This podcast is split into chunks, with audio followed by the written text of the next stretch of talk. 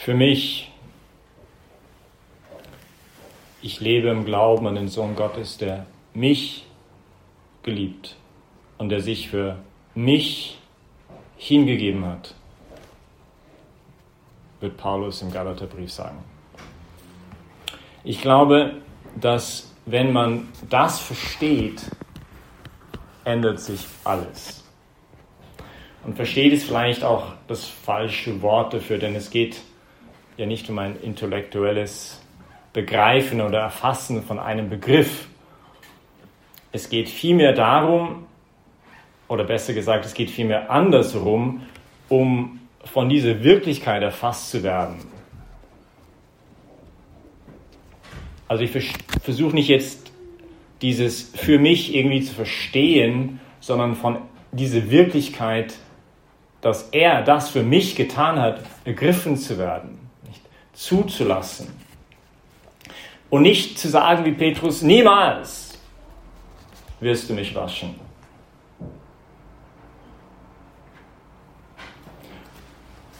Und das ist ja der Inbegriff des Christlichen, nicht? Dass wir nicht uns selbst erlösen, dass wir nicht die Quelle unseres eigenen Glückes sind, dass wir nicht unsere eigene Identität schaffen, sondern dass letztendlich alles Geschenk ist. Und das braucht eben dieses demütige Bejahen dieses Geschenks, Ja zu sagen zu das, was mir zuteil wird. Ja zu sagen zu das, was er an mir tun möchte, an dieser Tat Gottes an uns. Ich lebe im Glauben an den Sohn Gottes, der mich geliebt und der sich für mich hingegeben hat. Die Liebe Gottes, die nicht darin besteht, dass wir Gott zuerst geliebt haben, sondern dass er uns zuerst geliebt hat und sein Leben hingegeben hat als Lösegeld für viele, würde der heilige Johannes in seinem ersten Brief in der Bibel erinnern. Für mich eben, nicht einfach für die Allgemeinheit, nicht die Milliarden von Menschen, die es gibt auf dieser Welt. Natürlich ja. Aber aber das ist dann für mich bedeutungslos irgendwie. Ja, ich bin halt irgendwie eine Nummer, der irgendwie auf dieses Land, diese Erde irgendwann mal geworfen worden ist durch irgendeinen Zufall der Evolution, aber letztendlich mein Leben völlig bedeutungslos, nicht belanglos. Und letztendlich ist irgendwie dann egal, ob ich gelebt habe oder nicht gelebt habe. Und der christliche Glaube wird uns, möchte uns nochmal zurufen, nein, für mich, ich bin nicht unwichtig für diesen Gott. Die Liebe, die uns in diesen Tagen sichtbar vor Augen geführt wird, ist eine persönliche, einzigartige, auf meine Person ausgerichtete Hingabe Gottes. Und sie wird mir nicht einfach nur vor Augen geführt, sie wird mir zuteil, sie wird vollzogen an mir, sie ist Gottes Tat an mir, sie erfasst mich. Es sind zwei Dinge, die mir persönlich ein bisschen helfen, das besser zu begreifen. Ja, jeder ist jeder, jeder hat so seine Dinge. Ich wollte diese beiden Dinge mit euch vielleicht teilen. Hoffentlich ist es nicht zu so philosophisch. Das eine, was mir hilft, ist nochmal zu erinnern, dass Gott ja auch eigentlich außerhalb der Zeit steht. Oder besser, er ist zeitmächtig. Er ist das Fundament der Zeit. Also symbolisch gesprochen ist er der Kreis eines ewigen Jetztes, dem die Tangente der Zeit nur in diesem Augenblick berührt. Das, was vor fünf Minuten war, existiert ja gar nicht. Das, was in fünf Minuten sein wird, existiert auch nicht. Im Hier und Jetzt durchflutet der Ewige das gesamte Universum mit Dasein. Und dieser Augenblick wäre gar nicht, könnte nicht existieren, wenn Gott es nicht ins Dasein erhalten würde. Und daher von seiner Perspektive aus, und seine ist so unendlich wirklichkeitsbezogen als unsere eigene, ist es egal, ob etwas vor einer Million Jahren geschehen ist oder übermorgen. Es ist für ihn Gegenwart. Und daher sind ihm das Leiden und das Sterben und die Auferstehung nicht einfach vergangene Tatsachen. Ja, irgendein Typ, der vor 2000 Jahren herumspaziert ist, mal Leute begeistert hat und irgendwie etwas Cooles gesagt hat und das war's. Und daher, durch ihn sind diese Tatsachen uns nicht fern. Und daher ist es für den Christ der eigentliche zentrale Augenblick der Geschichte nicht so sehr das Hier und Jetzt, das schon wieder weg ist, schon wieder Teil der Vergangenheit in dem Moment ich es ausspreche, schon wieder ins Nichts hineinfällt, in den Augenblick, wo ich es gesagt habe, sondern der zentrale Moment ist, wo Gott aus seiner Ewigkeit sozusagen ausgebrochen ist, Mensch wurde, unsere Zeit einnahm und für uns litt, starb, begraben wurde und auferstand. Und, und deswegen die drei Kartage, Gründonnerstag, Karfreitag, der Kar-Samstag, der dann in die Osternacht hinein mündet, ist das eigentliche zentrale Ereignis der Geschichte. Und mein Hier und Jetzt heute wird Ewigkeitswert in dem Maße haben, in dem ich erlaube, dass er meine Füße wäscht. Indem ich erlaube, dass mein Leben heute von diesem zentralen Ereignis berührt wird. Sonst verfällt das Hier und Jetzt wieder ins Nichts hinein, hat überhaupt keinen Ewigkeitswert. Ist, belang, ist wirklich belanglos.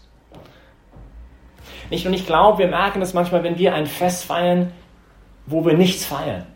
Es ist sowas von leer und irgendwie, oh, man, es ist irgendwie ein bisschen lustig im Moment, aber nachher haben wir die After-Party-Stimmung, weil wir irgendwie trotzdem in unserem tiefsten Herzen merken, wir haben eigentlich gar nichts gefeiert haben uns selbst vielleicht ein bisschen gefeiert, aber, aber es ging um nichts.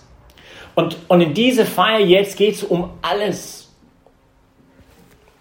Und das will sagen, wir sind nicht Zeugnisse vergangener Tatsachen, wir Christen, sondern wir sind Verkünder der großen Taten Gottes heute.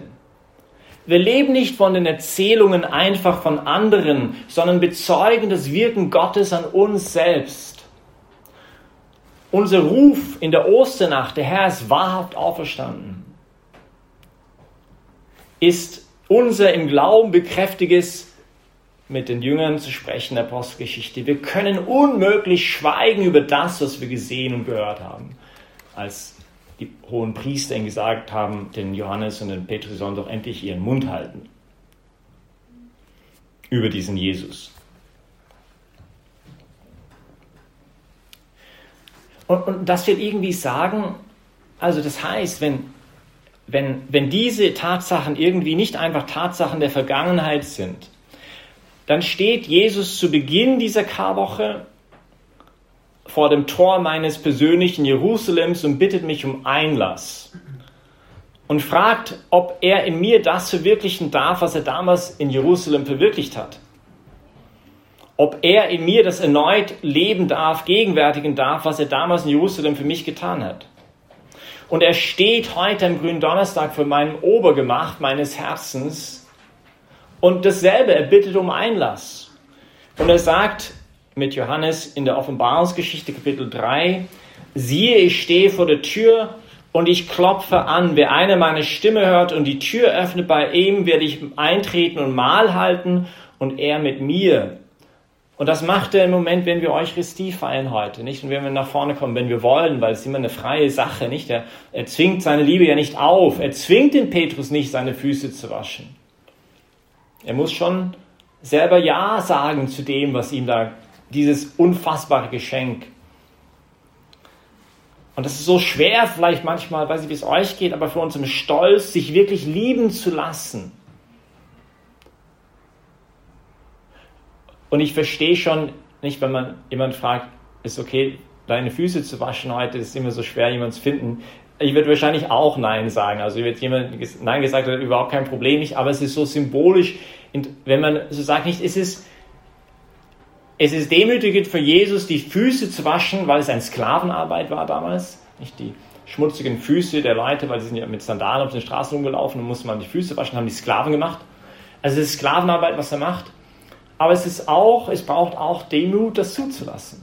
Oder? Also es ist nicht so einfach, sich wirklich lieben zu lassen. Und natürlich ist dieses symbolhafte Handlung, diese rituelle Handlung von Jesus, er möchte etwas viel Tieferes sagen, wenn er dann Petrus sagt, ja, wenn du dich nicht waschen lässt, dann hast du keinen ein Teil an mir, dann damit bezieht er sich nicht nur auf die Fußwaschung, sondern diese Waschung, die nachher geschehen sollte am Karfreitag, nicht wenn aus seiner Seite Blut und Wasser hervorkommen und dann eben Johannes sagen würde, wir sind reingewaschen im Blut des Lammes.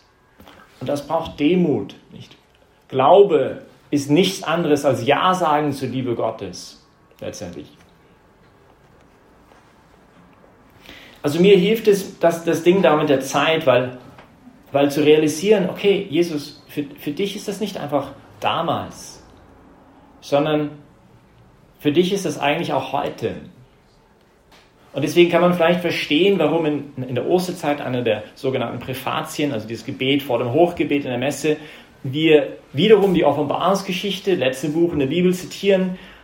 Er ist das Lamm, das vor dem Thron Gottes steht, als einer, der geschlachtet ist. Und du sagst, also, also entweder ist er geschlachtet oder steht. Also es kann nicht beides tot und lebendig sein. Und es scheint so ein Widerspruch zu sein, aber es ist halt, beides ist wahr, weil für Gott ist seine Auferstehung und sein Sterben für uns Gegenwart.